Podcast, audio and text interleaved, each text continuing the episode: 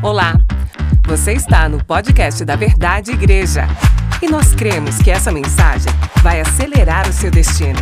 Deus vai falar com você. Glória a Deus, aleluia. Bem, nós estamos, nós estamos iniciando hoje uma nova série de mensagens com o tema Acelere seu destino. Eu começo hoje falando uh, sobre a mudança de vento. Mudança de vento é o tema da mensagem deste domingo. No domingo que vem, a gente continua com o tema Peguei a Senha, na sequência, Musculatura de Vencedor. No dia 11 de julho, nós falaremos Antecipe o Futuro e a gente termina no dia 18 de julho, último domingo e quinta mensagem da série Apetite pelo Sobrenatural. Amém, queridos? Então já vai pegando sua Bíblia aí, vai é, pegando o esboço que está atrás da sua cadeira, uma caneta, vamos anotar o que Deus vai falando conosco, eu creio que Ele vai ministrar profundamente ao seu coração. Você tem expectativa que Deus fale com você nessa manhã? Amém? Aleluia. Então abra comigo sua Bíblia em Mateus capítulo 8. Deixa sua Bíblia aberta. Mateus capítulo 8. Já já nós vamos ler esse texto. Aqueles que nos visitam pela primeira vez, sejam todos muito bem-vindos. Aos filhos desta casa, você está mais em casa do que nunca e Deus vai te dar uma palavra poderosa que vai trazer uma aceleração sobrenatural em nome de Jesus. Bem, deixa eu te dar uma, uma comunicação, uma informação aqueles que vinham acompanhando ou que estiveram no nosso último impulso, que pertencem aos ministérios, que fazem parte do nosso staff, além da nossa equipe pastoral, líderes de pequenos grupos, líderes de ministérios, membros de equipe, enfim. A gente vem trabalhando numa transição é, de aproximadamente um mês para cá. Uh, e a gente vem dando essas informações nesses ambientes de liderança é, e comunicando nos bastidores uma transição que estava por acontecer. E hoje eu quero trazer essa informação oficial. Os pastores Tiago e Fernanda Ferro, que serviram conosco durante quatro anos, hoje mesmo eles estão começando oficialmente como pastores auxiliares na nossa igreja em Laguna, isso mesmo, na nossa igreja em Laguna. Pastor Sandro e pastora Renata, que também são filhos dessa casa, que foram enviados há alguns anos uh, para servir o ministério e a equipe do pastor Fabiano e da pastora Michele, que hoje estão em Florianópolis, depois de cinco, seis anos em Sinop, no Mato Grosso, retornaram para Santa Catarina, assumiram a nossa igreja em Florianópolis, a igreja que eu e a pastora Andréia plantamos em 2014, por um ano e meio, ficamos indo para lá semanalmente, ganhando as primeiras pessoas para Jesus, com o nosso pequeno grupo, então o pastor Fabiano e o pastor Michele estão lá, ao retornar para Santa Catarina. E nesse, nessa ida do pastor Fabiano ao Mato Grosso, o pastor Sandro e a pastora eh, Renata, que estavam aqui conosco, assumiram a igreja em Laguna. E aí se passaram também cinco, seis anos, eles como pastores sêniores e continuam lá, estão fazendo um trabalho maravilhoso na nossa igreja em Laguna, um casal é, é, muito precioso, a gente fica muito feliz ao ver o que Jesus está fazendo na igreja é, que plantamos há alguns anos atrás também. E agora aprove a Deus, depois de quatro anos servindo conosco aqui nessa casa, os pastores Tiago e Fernanda estarem auxiliando os pastores Sandro e Renata. Ore por eles, abençoe a vida deles e vamos crer que Deus continua fazendo sempre algo novo. Amém, queridos? Mudança de vento é o tema da mensagem deste domingo. Então eu quero abrir esta série de mensagens, acelere seu destino quebrando um mito. Isso mesmo. O mito é de que acidentes só acontecem com quem está em alta velocidade. Isso é um mito, isso não é verdade, acidentes acontecem com quem está em alta velocidade, mas também podem acontecer com quem está em baixa rotação. Meu irmão, quando nós andamos na velocidade certa, nem abaixo do indicado, nem acima do permitido, estamos dentro de uma margem de segurança. Isso mesmo. Nós não podemos exceder o limite de velocidade. Então, quando eu escrevo acelere seu destino, eu não estou propondo a você um ritmo frenético. Não, eu estou propondo a você um compasso. Existe um ritmo, existe uma cadência da aceleração de Deus na sua vida. Então, nem você acelerar demais, mas também não andar com seu motor espiritual em baixa rotação, correndo também riscos de outros tipos de acidente. É como você pensar em um avião. Um avião foi projetado para é, uh, uh, voar ou sobrevoar em uma velocidade média de 900 quilômetros por hora, ou seja, alta velocidade. Agora, quando o piloto percebe uma tempestade, o que, que ele faz? Geralmente, um piloto vai tentar desviar até porque ninguém vai ficar procurando tempestade de graça. Se você está na jornada da sua vida, você não vai ficar por aí procurando tempestade. Hoje o dia amanheceu chuvoso, ontem foi um dia de muita chuva, mas de repente o sol se abriu. Ninguém vai ficar por aí procurando aonde tem uma tempestade. Um piloto de um avião, ele vai tentar desviar da tempestade mas nós sabemos que nem sempre isso é possível. Horas nós temos que enfrentar a tempestade. Sabe qual é a ação do piloto nessa condição? Acelerar. Quando ele está diante de uma tempestade e ele percebe que não é possível desviar, ele aumenta o giro do motor. Obviamente que isso também aumenta o atrito da força contrária do vento. Mas é quando ele continua rompendo aquela tempestade. Por outro lado, se você está andando de carro, o cenário é completamente diferente. Debaixo de muita chuva, de muito vento, de uma grande tempestade, é sabedoria, é prudência diminuirmos a rotação do nosso motor, diminuirmos a nossa velocidade. Martin Luther King Jr., ele diz: a verdadeira medida de um homem não se vê na forma como se comporta em momentos de conforto e conveniência, mas em como se mantém em tempos de controvérsia e desafio. Quem é você quando está no momento de controvérsia e desafio? Assim como em um avião é sabedoria diante de uma tempestade que não se pôde desviar, acelerar, aumentar o giro do seu motor para romper o atrito daquela força contrária. Por outro lado, se você está num carro, é sabedoria você cadenciar o seu ritmo.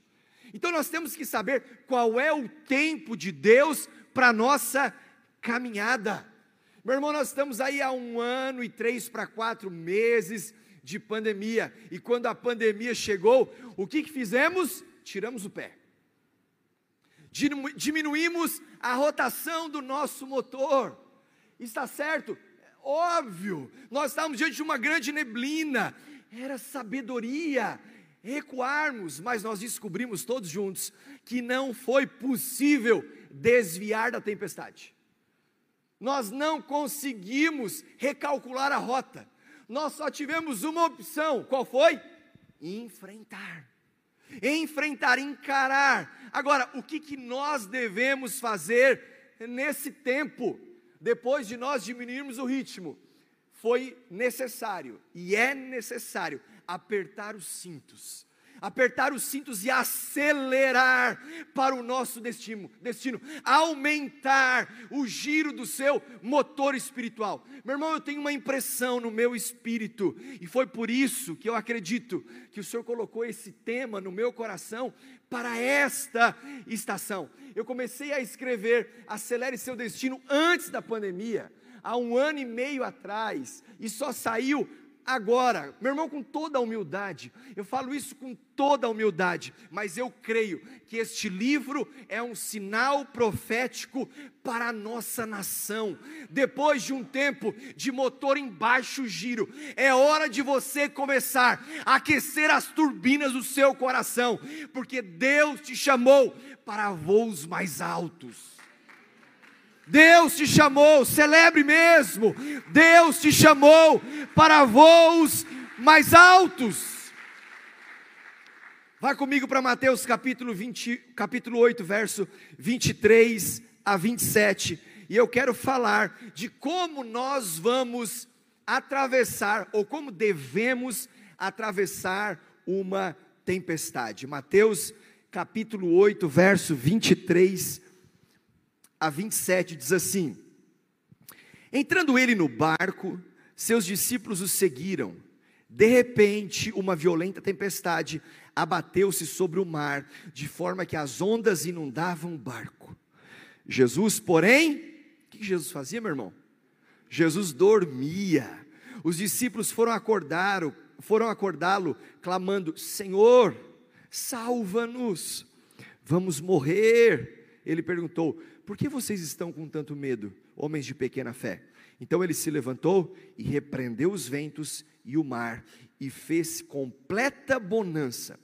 Os homens ficaram perplexos e perguntaram: Quem é este que até os ventos e o mar lhe obedecem? Eu começo o capítulo 2 de Acelere Seu Destino com uma declaração profética. O vento mudou. O vento mudou. Assim como hoje pela manhã nós estávamos diante de um dia chuvoso e de repente tudo muda. O sol abre, o céu volta a ficar azul, as nuvens se dissipam e o dia fica o dia fica lindo, porque depois de uma tempestade, sempre vem a calmaria, porque depois de uma tempestade, sempre vem a bonança. Se você está passando por uma tempestade, meu irmão, é hora de começar a aumentar o giro do seu motor, porque depois dessa tempestade, o céu se abre, o vento fica favorável e você começa a ver o sol raiando outra vez, a alegria voltando, o milagre acontecendo, o sobrenatural fazendo parte da sua vida. Deus está operando no seu dia a dia. Aleluia! Aleluia! O vento mudou, era a expressão mais esperada por mim e pelos meus amigos, naqueles verões, naquelas férias, de período escolar, nós, eu, eu amava ir para a praia com os amigos, e eu sempre fui uma pessoa que gostei da rua, gostei da, das brincadeiras ao ar livre, gostava do sol, dos lugares amplos, da liberdade. E meu pai, na minha infância, me ensinou uma coisa: meu pai era muito da praia, é, pescava muito, e ele me ensinou uma coisa: que quando vinha chuva, era um sinal de que tudo poderia mudar a qualquer momento. Se o tempo estava fechado e de repente vinha uma grande tempestade, meu pai dizia: Olha, já já, quando essa chuva passar, o vento vai mudar e você vai ficar impressionado. Sabe aquele clima chuvoso, com vento que assustava, aliás, nada convidativo, a vontade era de ficar dentro de casa, aquela tempestade com cara de poucos amigos, mas quando a tempestade passava, sabe o que acontecia?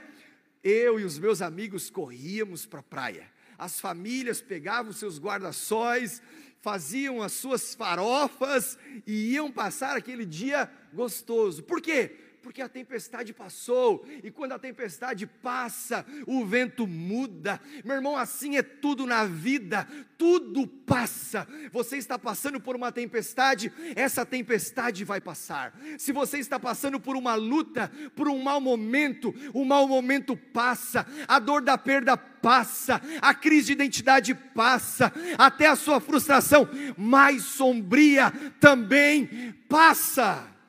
Aleluia! O clima de desespero, se você estiver anotando, anote isso, é trocado pela atmosfera de segurança sempre que Jesus estiver no barco da sua vida. O que, que eu preciso ao atravessar uma tempestade? Olha para mim, eu preciso estar no barco com Jesus. Eu preciso estar no barco com Jesus. Eu não posso ficar à deriva. Eu não posso seguir o meu caminho. Eu não posso fazer do meu jeito. Eu preciso saber, Jesus, aonde o Senhor está indo?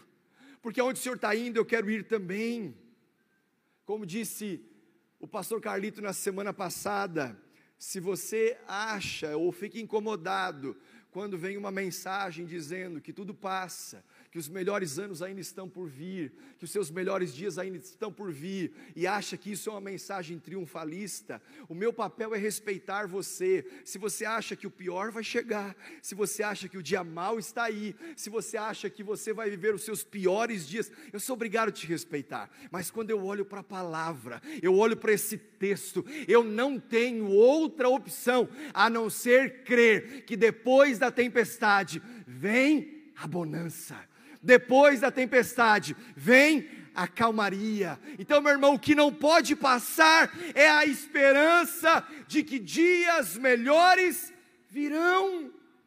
É isso que não pode passar na sua vida. Tudo passa. O que não passa é a palavra do Senhor. A palavra do Senhor permanece para sempre. O que não passa é a promessa de que depois da tempestade o Senhor acalma todas as coisas. Aleluia. Agora tem uma verdade nisso tudo. Depois vem a calmaria, porque um dia teve uma tempestade. Ou seja, nem todo dia é dia de céu azul.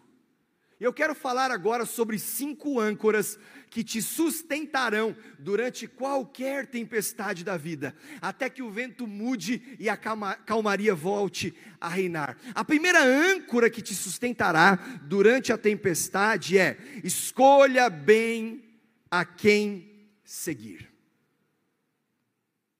Se você quiser ter êxito ao enfrentar uma tempestade, é importante você ter uma âncora.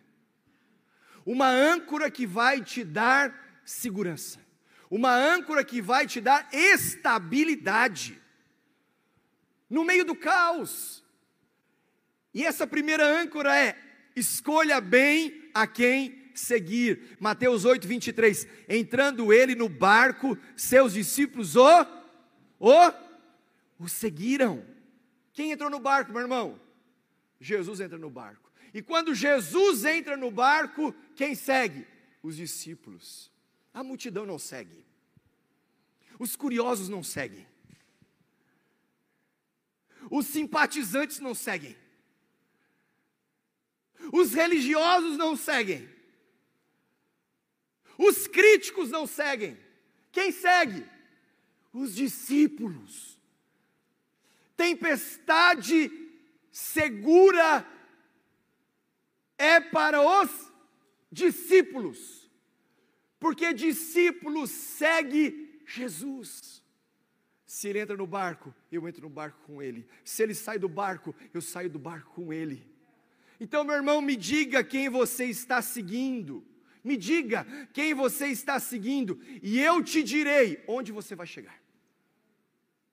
Se você me disser quem você está seguindo, eu posso prever aonde você vai chegar. Eu sempre fui uma pessoa de muitos amigos, sempre fui rodeado de muitas pessoas, desde sempre. Amei pessoas, amo pessoas, gosto de estar com gente, eu amo gente. Agora, ao longo da minha caminhada, eu fiz uma amizade, e essa eu não troco por nada. Eu estou seguindo o meu melhor amigo. Se o meu melhor amigo entra no barco, eu entro com ele. Se ele sai do barco, eu saio com ele. Se ele diz, eu preciso que você se separe, eu me separo. Eu me, eu me afasto. Se ele diz, olha, não pegue nisso, eu não pego. Se ele diz, agora pegue nisso, você pega. Agora, se ele diz, vai, eu vou. Se ele diz, fica, eu fico. Se ele diz, não faça nada, eu não faço. Se ele diz, fale, eu falo. Se ele diz avance, eu avanço. Acelere, eu acelero.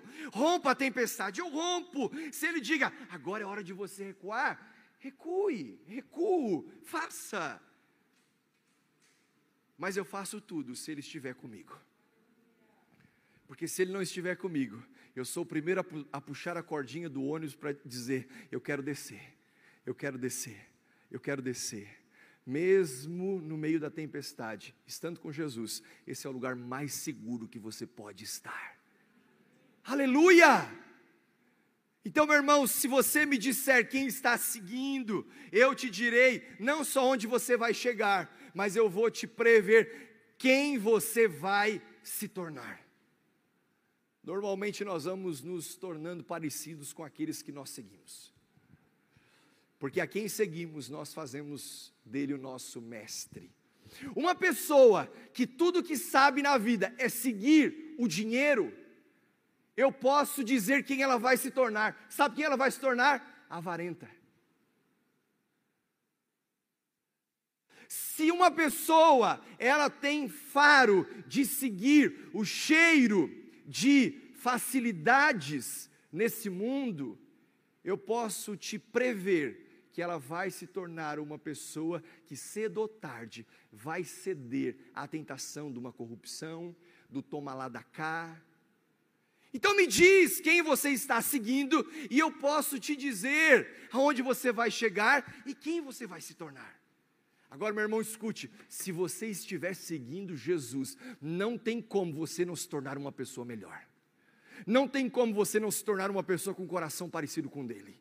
Não tem como você não escolher o caminho do perdão. Se você está seguindo Jesus, você vai ser mais compassivo, você vai ter o fruto do Espírito. Você vai olhar para Gálatas capítulo 5 e vai fazer dessa sua divisa de uma pessoa que tem fruto do Espírito, é alguém que anda tem, com paz, longanimidade, bondade, fidelidade, mansidão, domínio próprio, enfim, fruto do Espírito.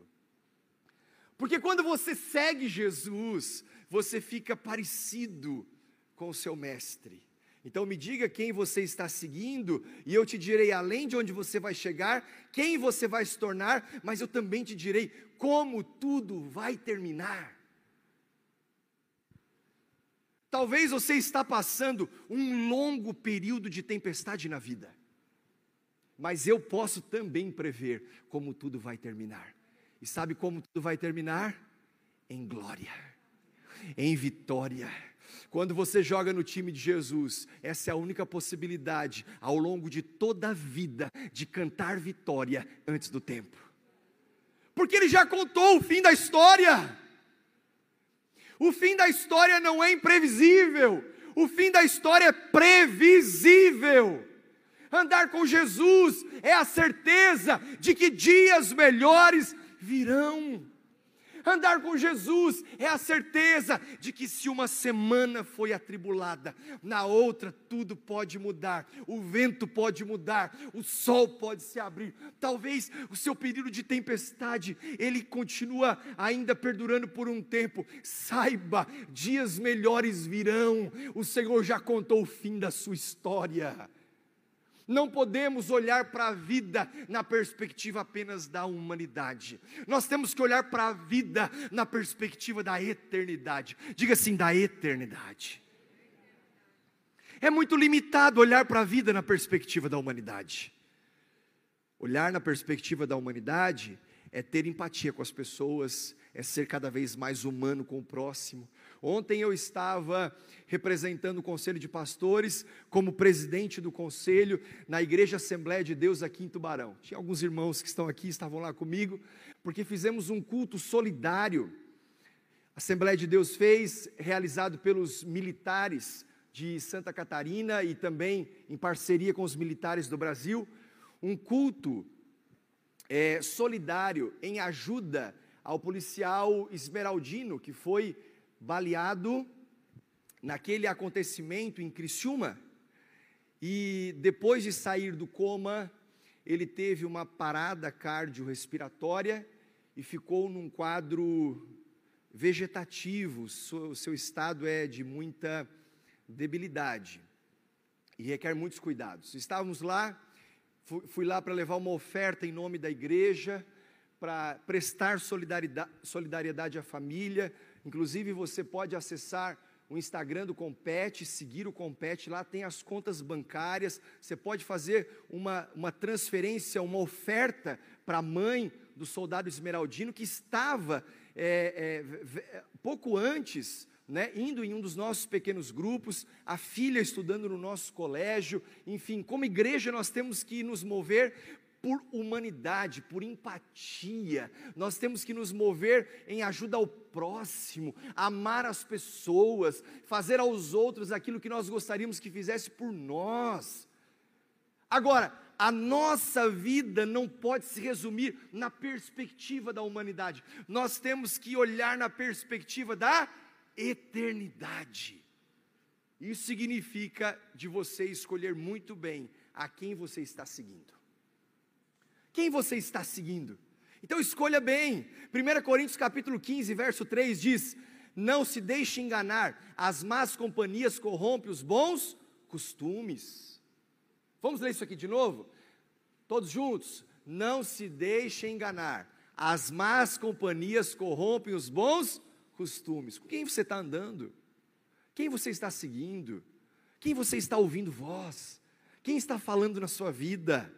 Percebe o quanto nós precisamos escolher bem a quem seguir? Essa é uma âncora no meio da tempestade. Se Jesus entrar no barco, eu também entro. Se ele sair, eu também saio, porque Jesus é a melhor companhia para uma pessoa em todas as horas. Em todas as horas. No mar que eles enfrentaram essa tempestade, o mar da Galileia, é um mar de 21 quilômetros de comprimento por 13 quilômetros de extensão. Um mar muito pequeno, mais conhecido por um ambiente de tempestades violentas e com muita frequência. Agora, é mais importante saber com quem estamos no barco do que tudo que enfrentaremos no caminho. Ah, mas será que vai ter tempestade? Meu irmão, não importa. O que importa é se você está no barco com Jesus. Ai, quando que essa pandemia vai passar? Eu não sei. Ah, mas será que vai vir uma nova cepa? Primeira, segunda, terceira, quarta, quinta, centésima onda. Eu acredito que dias melhores virão. Quando vai acontecer? Eu não sei. Eu só sei de uma coisa: eu estou no barco Jesus. Você tem que estar no barco com Jesus. Tenha consciência de quem te chamou e entra no seu barco com segurança. Meu irmão, andar com Jesus é seguro. Agora entenda uma coisa: vento é um símbolo do Espírito Santo. É no meio dessa tempestade que o vento pode mudar a qualquer momento. Olha só, João capítulo 3, verso 8. Vamos ler juntos? O vento, vamos lá? O vento sopra onde quer. Você o escuta, mas não pode dizer de onde vem, nem para onde vai. Assim acontece com todos os nascidos do Espírito. Se você for para Atos capítulo 2, verso 1 e 2, é o dia de Pentecostes. Chegando o dia de Pentecostes, estavam todos reunidos num só lugar. De repente, diga comigo, de repente, veio do céu um som como de um vento. Um vento muito forte e encheu toda a casa na qual estavam assentados. Quantos sims você tem dado para o Espírito Santo quando o vento muda. Quantos sims, quantos sims. Comece a perceber o movimento do Espírito. Comece a perceber o vento mudando. Comece a perceber o vento do Espírito soprando. E aqui eu entro com a segunda âncora que te sustentará durante a tempestade. Descanse enquanto a tempestade está ativa. Se você está no meio de uma tempestade, ei, tem uma boa palavra para você: descanse, aprenda a dormir. Aprenda a dormir no meio da tempestade, verso 24. De repente, uma violenta tempestade abateu-se sobre o mar, de forma que as ondas inundavam o barco. Jesus, porém, dormia. Meu irmão, por que, que Jesus estava dormindo? Porque estava com sono? Eu não sei se Jesus estava com sono, o texto não fala. Mas uma coisa eu sei: Jesus estava sendo pedagógico. Ele estava sendo pedagógico. Ele estava dizendo, gente, tem uma postura que nós temos que adotar no meio da tempestade, enquanto ela está ativa. Então, se você entende que nem todo dia é um dia de céu azul, cedo ou tarde, a tempestade chega. Cedo ou tarde, as coisas se tornam contrárias. Então, não perca de vista que um cenário desfavorável é temporário. É temporário. Essa certeza de fé te ajudará a descansar na tempestade, enquanto ela está ativa.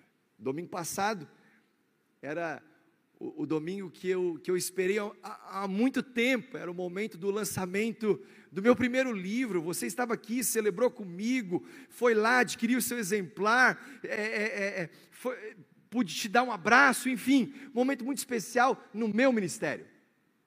Aconteceu o culto da parte, os dois cultos da parte da manhã, uma palavra extraordinária do pastor Carlito, e de repente eu estava saindo daqui duas e pouco depois das dedicatórias, e eu sento na mesa para almoçar com ele, ele já estava quase de saída, e de repente meu telefone toca, meu telefone toca minha mãe. Minha mãe me ligando, filho, e ela chorando, chorando, chorando. Filho, corre aqui porque a mãe caiu. Falei, mãe, calma. Corre aqui, eu estou sozinho em casa. Eu sofri uma queda, eu não consigo me mexer. Falei, mãe, eu estou indo para aí. Quando eu chego lá, eu tenho que pedir para o vizinho para abrir a porta do prédio. Eu entro, chego, tento entrar, eu estava sem a chave da casa dela e a porta estava trancada. Às cinco horas eu tinha que estar aqui, de volta. E aí eu, eu, eu ligo novamente.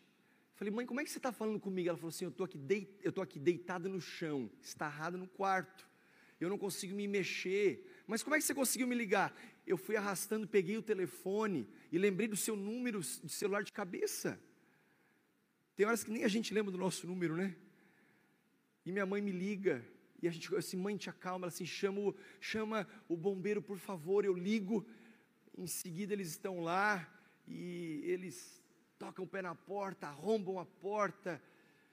E minha mãe estava lá e a gente, né, coloca na maca, desce pela escada e cinco horas eu tinha que estar aqui. Sabe aquela tempestade ativa, no meio do furor da batalha, né? E eu, tem horas que a sua mente ela pode escapar de um pensamento vitorioso e começar a pensar: Deus, por que hoje? Por que agora? Por que assim? Mas não, o que, que eu preciso fazer? Eu preciso aumentar o giro do meu motor, porque eu não podia desviar da tempestade. Eu estava ali, eu não tinha o que fazer, eu tinha que enfrentar. Colocamos a minha mãe na ambulância, ela foi, internou. Enquanto isso, minha irmã, irmãos da igreja, médico foram lá dar suporte, dizendo: Pastor, vai lá, fica tranquilo, nós vamos cuidar dela, porque nós somos família. E foi algo muito especial para mim. E eu volto, e minha mãe internada.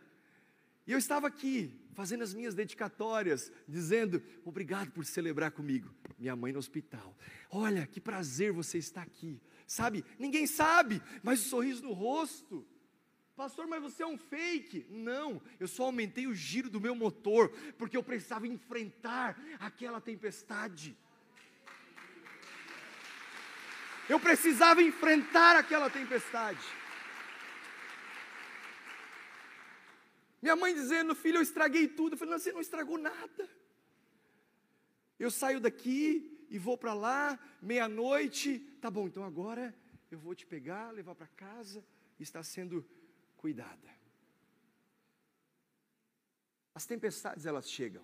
E eu tenho aprendido uma coisa: Ouse navegar em águas profundas, dormir durante a tempestade e remar contra a correnteza. Você descobrirá o que é ter um Deus a seu favor. Aleluia! Devemos ter uma fé otimista, com uma postura ativa, esperançosa pela grande mudança que está por chegar.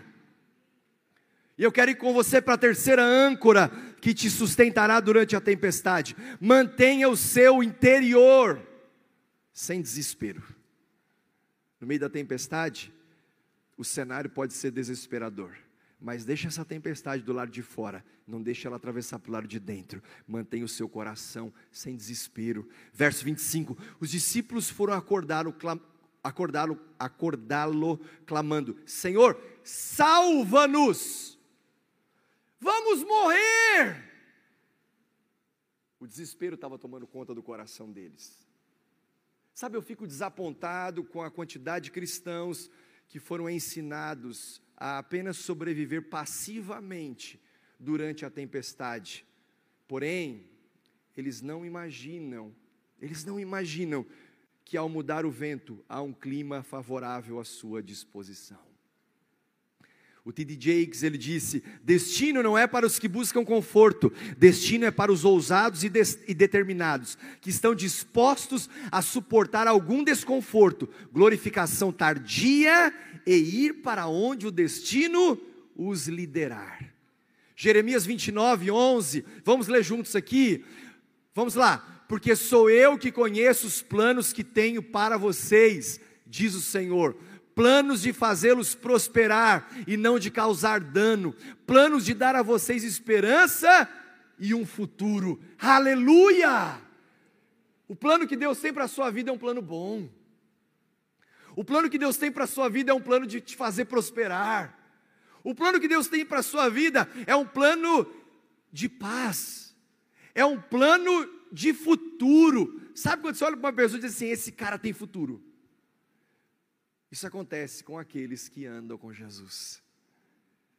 Ele olhou para você e falou assim: Você tem futuro. Você tem futuro. A gente está programado para adotar um único processo mental por vez. Ou seja, meu irmão, é impossível ser otimista e pessimista ao mesmo tempo. É impossível.